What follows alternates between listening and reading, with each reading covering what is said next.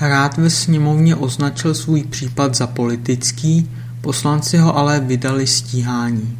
Úterý 5. června 2012.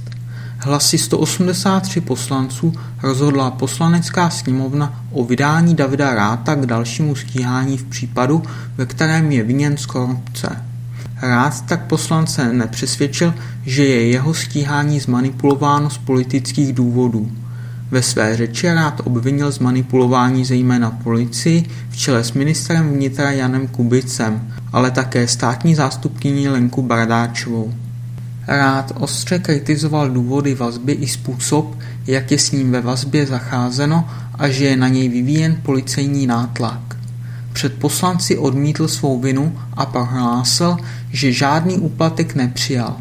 Označil se za politického vězně a přirovnal se k ukrajinské expremiace Timošenkové.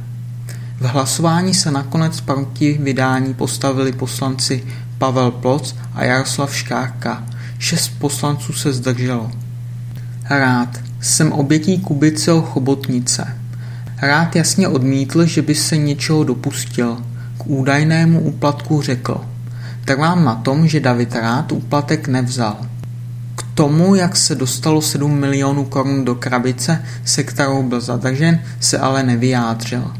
Spochybnil na druhou stranu výklad informací o odposleších, jejichž část se dostala, zvláště zásluhou poslance Radka Jona, po jednání sněmovního mandátového a imunitního výboru na veřejnost.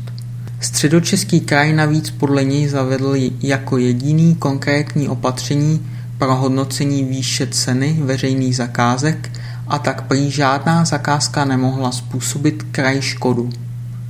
Důvodem Rátova obvinění je prý fakt, že patří k ostrým kritikům vlády a zejména ministra Kubiceho, a to v souvislosti s případem Věry Jourové nebo tzv. Kubiceho zprávy. K zadržení pak došlo díky tomu, že lidé kolem Jana Kubiceho vykonstruovali neexistující případ a nastražili na ráta past. Pane ministře Kubice, past vám vyšla, já vám gratuluju, jste fakt dobrý. Nicméně s použitím těch prostředků, které jste použil, jsem měl minimální šanci. Takhle byste zlikvidovali každého, nebo téměř každého, řekl rád. Kubiceho a policii obvinil z toho, že zneužívají vazbu, aby ho zlomili, a to metodami, které přirovnal k praxi bývalé státní bezpečnosti. To jsou metody státní bezpečnosti, které používala z minulého režimu. Hnusné, odporné šikanování a trápení lidí. Lidi, kteří se nakonec ukážou jako naprosto nevinní, jako paní Jourová.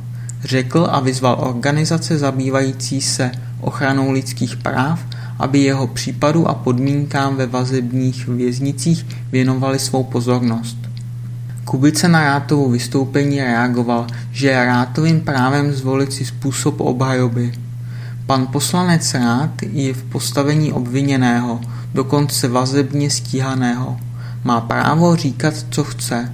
Dokonce i lhát, řekl Kubice. V žádném případě ale prý nezasahuje do vyšetřování případu. Státní zástupkyně Bradáčová odmítla Hrátovu řeč komentovat.